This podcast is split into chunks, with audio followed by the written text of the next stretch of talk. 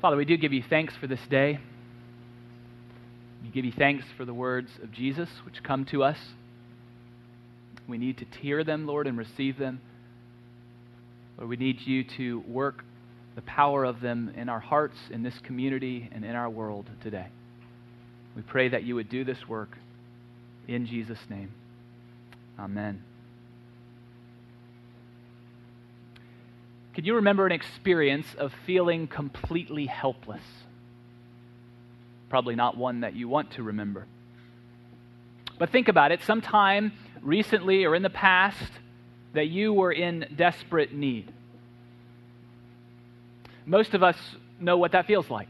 At one time or another, to be in great need, to be at the end of our rope. For some of us, this may have come in a financial way losing a job, a big financial loss, something that jeopardized our family. Maybe it was a physical need, something involving our health. For others, it could have been psychological or emotional, raising children and how that didn't go like we thought it would go, a marriage that's in a difficult season, uh, dealing with severe anxiety or depression Sometimes it's a spiritual helplessness that we just can't quite seem to help ourselves in our spiritual lives. In one way or another, we've all experienced this kind of desperation, but we do not like to live there. We want to get out of those places as soon as possible. That is human nature. We want to live from a place of financial, emotional, spiritual, and every other kind of stability. And I don't think it's wrong to desire that kind of stability in life. But do you ever get the sense that the Lord is intentionally frustrating our plans to have things stable and peaceful in our lives? I sometimes get that feeling. Because I think the Lord wants us to live our lives out of a sustained experience of helplessness. Say that again. I think the Lord wants us to live our lives out of a sustained experience of helplessness. He wants us to feel daily, even hourly, our deep and profound need, not for stability, not for control, but for Him. Well, this morning we are going to dip our toe into the Sermon on the Mount. And I do mean dip our toe. The Sermon on the Mount is like a massive body of water, and we're just barely going to get into it. Matthew chapter 5 through 7, we have recorded the most famous sermon of Jesus. It's a powerful sermon. If you've read it, if you've studied it, if you've heard it preached, it is the best ethical teaching, regardless of even people aren't Christians, they would acknowledge this is very good ethical teaching. But if you've looked at it, you know that it's extremely difficult to live out. It's not just something we can check the boxes and say, oh, yes, I completed that task. It's something that goes deep, it goes to the heart. There's even parts of the Christian church that suggested that maybe, maybe this isn't for now. Maybe this Sermon on the Mount is for like another age or something like that, because it's really just too hard. We can't be expected to live up to this, can we? Well, if I was preaching the Sermon on the Mount, knowing the heavy ethical teaching that was to follow, I would have begun by saying something like this Blessed are the rich in spirit. Blessed are those who have master's degrees and, and doctorates in theology and ethics. Blessed are those who have Nobel Peace Prizes. Blessed are those who never get angry, never look at a woman lustfully, never thought about divorcing their spouse, and who have never wanted to hit their enemy in the face. In short, blessed are those who spiritually have it all together, because you and only you will be able to live out the Sermon on the Mount. That's how I would have started. That's what makes sense to me. But not Jesus. No, instead, he utters one of the strangest teachings we've ever heard. It is the first beatitude, and it sets the tone for the rest of the sermon. And it has baffled scholars and ethicists and preachers ever since. Blessed are the poor in spirit Blessed are those who know they don't have what it takes. Blessed are the spiritually helpless, the spiritually needy, the spiritually desperate. For theirs, and only theirs, is the kingdom of heaven. That's how Jesus begins his sermon. And it is a profound word of grace.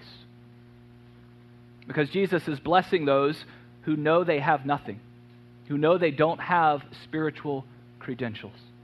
They don't have anything by which they can commend themselves to a holy God. Putting this right at the beginning of the Sermon on the Mount lays out this implication for us. To live out that sermon, and make no mistake, that is what Jesus intended. To be kingdom people, we live this. To live that out, Jesus wants us to embrace right from the beginning our poverty of spirit.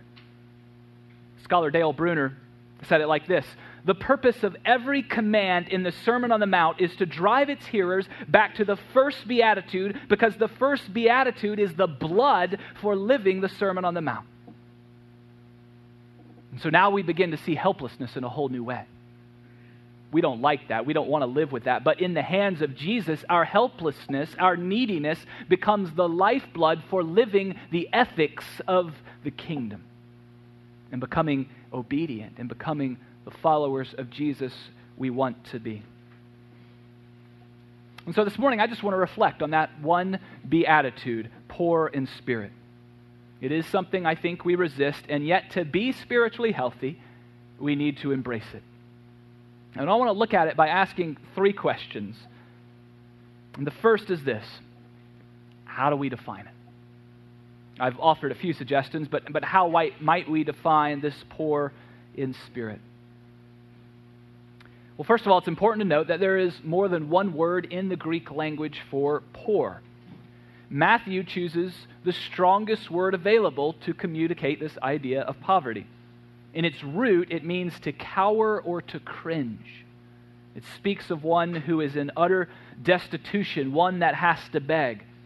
Uh, some have rendered it as spiritually bankrupt. I think you could put it even stronger. I think you could say, Blessed are the spiritual beggars, the spiritually destitute. The British preacher Martyn Lloyd-Jones defines poverty of spirit by what it is not it is a complete absence of pride, a complete absence of self assurance, and self reliance. One who is spiritually poor knows that they have no resources by which they can earn their way into the kingdom. In another place in the Gospels, Luke chapter 18, Jesus gives us a parable that demonstrates wonderfully what poverty of spirit looks like. He told this parable to some who trusted in themselves that they were righteous and treated others with contempt.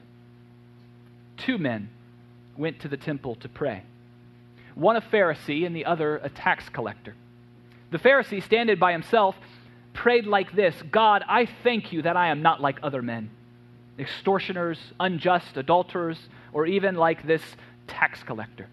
I fast twice a week, and I give tithes of all that I get. But the Pharisee, he's not poor in, poor in spirit, is he? He is commending himself to God. And then Jesus contrasts that with the tax collector. What is a tax collector? Well, think about it like a Bernie Madoff like someone who has made themselves rich by cheating others.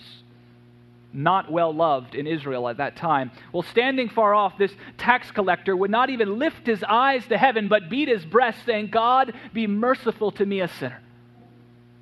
That man is poor in spirit. He knew he was a wretch. He knew he didn't have anything by which to commend himself to God, so he threw himself on the mercy of God. Who went home justified that day? Who went home in right relationship with God? Who went home rich in the kingdom that day?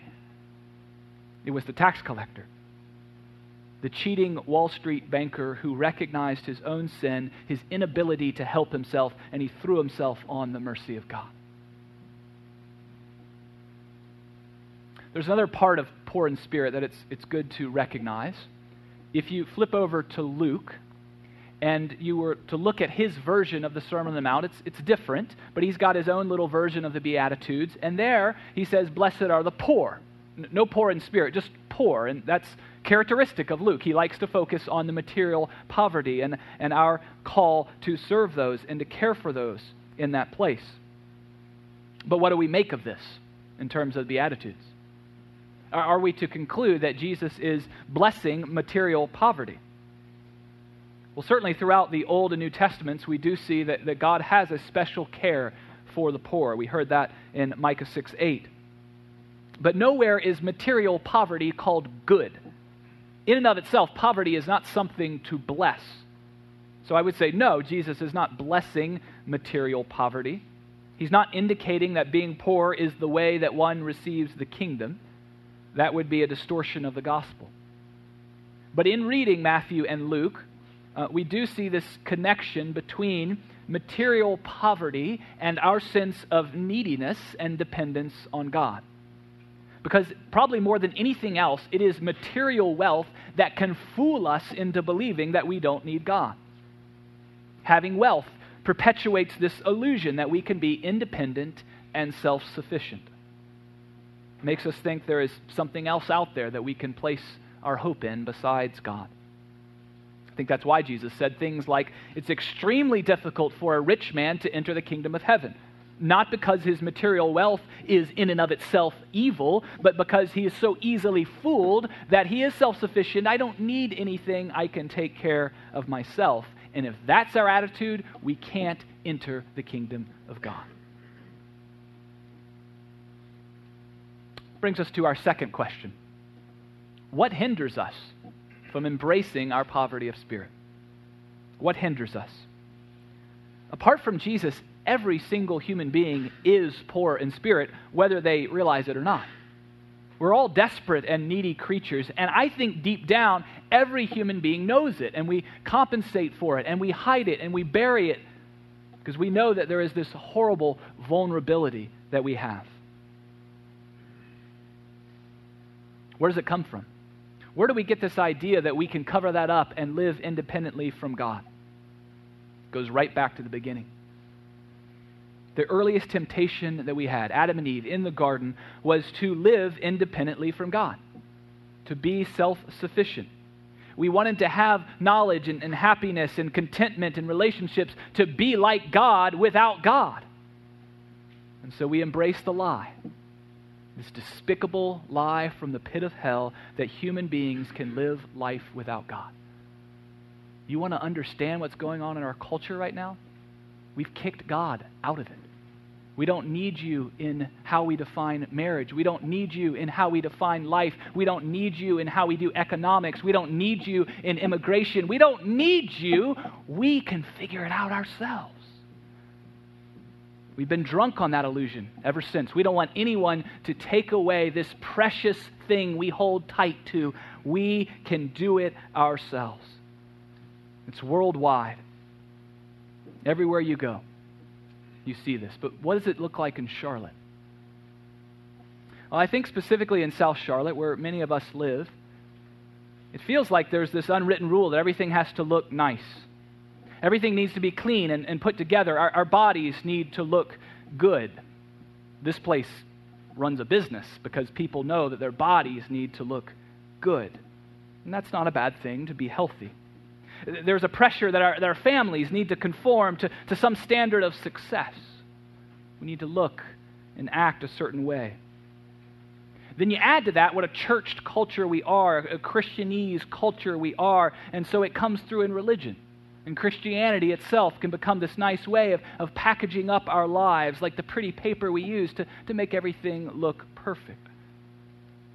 I wonder if one of the greatest fears in Charlotte is that we would be found out, is that it would be discovered that we don't have it all together. That deep down below the nice manicured exterior of our lives, there is ugliness and brokenness and pain and desperate neediness. I think Charlotte and every other place needs to hear Jesus' word afresh. Blessed are the poor in spirit for theirs is the kingdom of heaven. So embrace your poverty of spirit. Don't run for it from it. Embrace your need, embrace your helplessness. Let it direct you to Christ, and then you will become rich beyond your wildest imaginations. You will actually possess the kingdom of heaven. It will be yours. So, third question how do we become poor in spirit? Well, the short answer is this, and again, I borrow from Martyn Lloyd-Jones. We become poor in spirit not by looking at ourselves, but by looking at God. Not by looking at ourselves, but by looking at God. It's important to note that the Beatitudes are character traits that are formed in us as the gospel of the kingdom takes hold of our hearts. So the gospel of the kingdom takes over, and we become these poor in spirit people, these meek people, these mourning people. Um, all of these things are formed in us. They're not something that we go out by our effort and do on our own to earn the kingdom. They're really more like the fruit of the Spirit, something that is produced in us. So as the richness of the gospel takes hold of us, we begin to see that we are poor in comparison. As the sheer beauty and holiness and glory of the King and his kingdom comes into the life of us, we see our own inadequacy.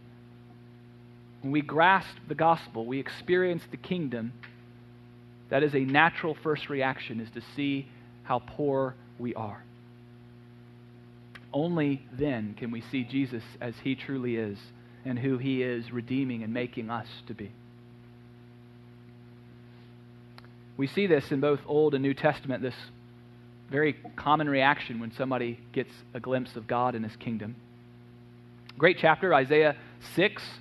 Uh, he has this powerful vision of God. Listen to how it unfolds. In the year that King Uzziah died, I saw the Lord sitting upon a throne high and lifted up, and the train of his robe filled the temple. Above him stood the seraphim. Each had six wings. With two he covered his face, with two he covered his feet, with two he flew and called to one another and said, Holy, holy, holy is the Lord of hosts.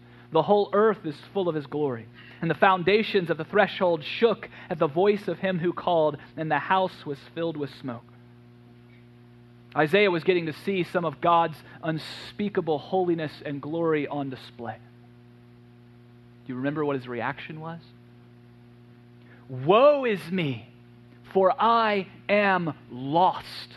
For I am a man of unclean lips, and I dwell in the midst of a people of unclean lips, for my eyes have seen the King, the Lord of hosts. He saw his poverty by seeing God. Peter, Luke chapter 5, has this all night fishing trip, totally unsuccessful. Jesus tells the disciples where to fish, and lo and behold, they have an enormous catch. Peter recognizes the miracle for what it was not some neat trick, but a sign that Yahweh, the Creator God who has authority over all living things, has drawn near and was present in the man standing before him. Peter saw it. He got it. What did he do?